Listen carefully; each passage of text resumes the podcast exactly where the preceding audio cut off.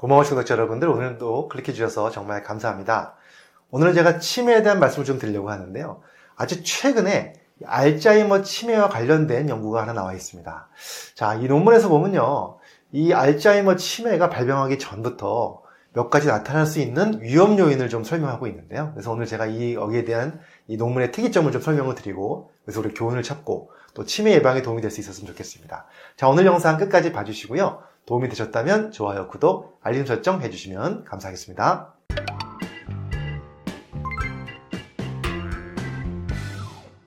안녕하세요. 교육을 전공한 교육하는 의사, 가정의학과 전문의 이동환입니다.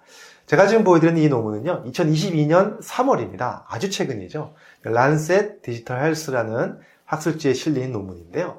어, 프랑스 연구팀이 연구한 자료입니다. 자, 어느 연구팀인가 봤더니 파리에 있는 뇌연구소 연구팀이더라고요. 그래서 제목을 한번 보시면요. 알츠하이머 진단 전 최대 15년까지 나타날 수 있는 건강상태 식별 연구라고 되어 있습니다. 그래서 우리가 알츠하이머가 생기기 훨씬 전부터, 몇 년 전부터 이런 증상들이 많이 있는 분들이 알츠하이머가 잘 생길 수 있다는 것을 통계적으로 유의성이 있다는 것을 증명한 그런 증상들인 것이죠. 대상을 보니까요. 영국의 알츠하이머 환자 약 2만여 명하고요. 프랑스 알츠하이머 환자 약 1만 9천여 명을 대상으로 조사를 해봤습니다. 해봤더니 이 알츠하이머 발병 전에 어떤 건강 상태를 가지고 있었는지를 쭉 조사해 본 거죠. 그래서 그 중에서 알츠하이머 발병과 관련된 위험 요인 신호가 어떤 것들이 있는지 한번 찾아봤는데요. 그 중에 10가지를 찾아냈습니다.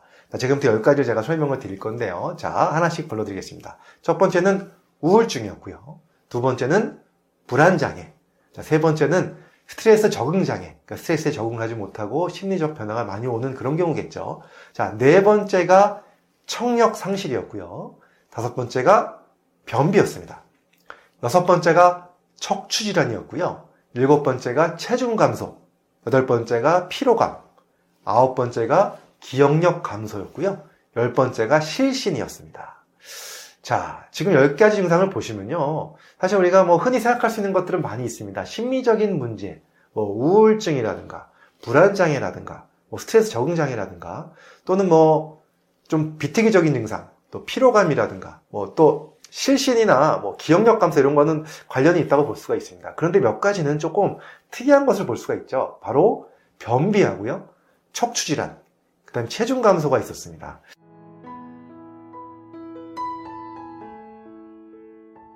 이 중에서 이제 10가지 중에서 이 알츠하이머가 진단되기 전까지 몇 년 전에 생기는 걸 봤더니요. 가장 먼저 생기는 것이 바로 우울증이었습니다.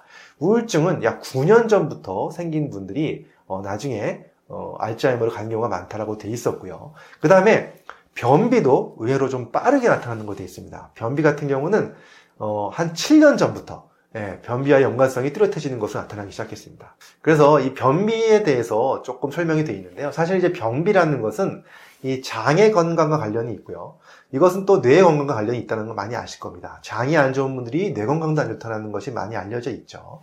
자, 그런데 이 변비가 심한 분들이 이 파킨슨이라든가 그외 다른 뇌질환도 연관성이 있다는 것들이 많이 알려져 있기 때문에 아마 이 변비가 알츠하이머 질환의 하나의 위험 요인도 될 수 있다는 것을 어, 이 연구 논문에서 밝히게 된 것이라고 보면 됩니다. 그 다음에 또 특이한 것이 바로 척추질환이 있었습니다. 자, 척추질환. 그러니까 아무래도 이제 척추에 문제가 생기면 활동이 줄어들고 그것이 또 사회적 관계가 좀 안 좋아지고 그러면서 아무래도 알츠하이머가 잘 생길 수 있지 않을 것인가라는 생각이 들기도 하고요. 그 다음에 또 체중 감소가 있었습니다. 그래서 이것도 굉장히 중요하다. 우리가 잘 먹고 정상적인 체중을 잘 유지하는 것도 굉장히 중요하다. 이 말씀을 드리고 싶습니다. 자, 그래서 종합적으로 한번 설명을 다시 한번 드리면요.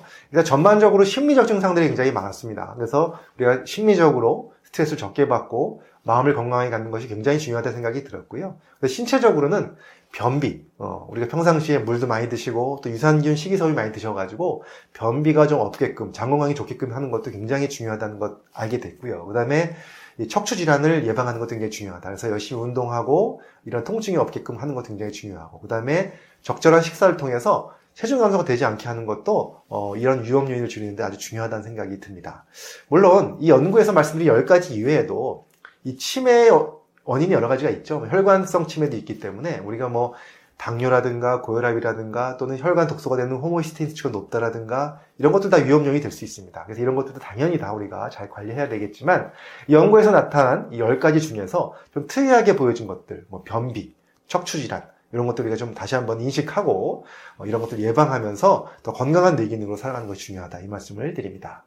자, 오늘은 제가 아주 최근에 나온 연구 논문 하나 소개해 드렸습니다. 알츠하이머 치매가 발병하는 그 수년 전부터 미리 나타날 수 있는 위험 요인 10가지 말씀드렸는데요.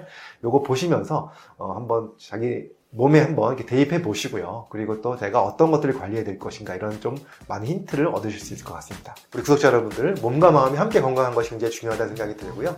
그로 인해서 또, 또 뇌기능도 좋아진다는 생각이 듭니다. 여러분들 몸과 마음 잘 관리하셔서 좋은 뇌 기능으로 건강하고 행복하시길 바랍니다. 감사합니다.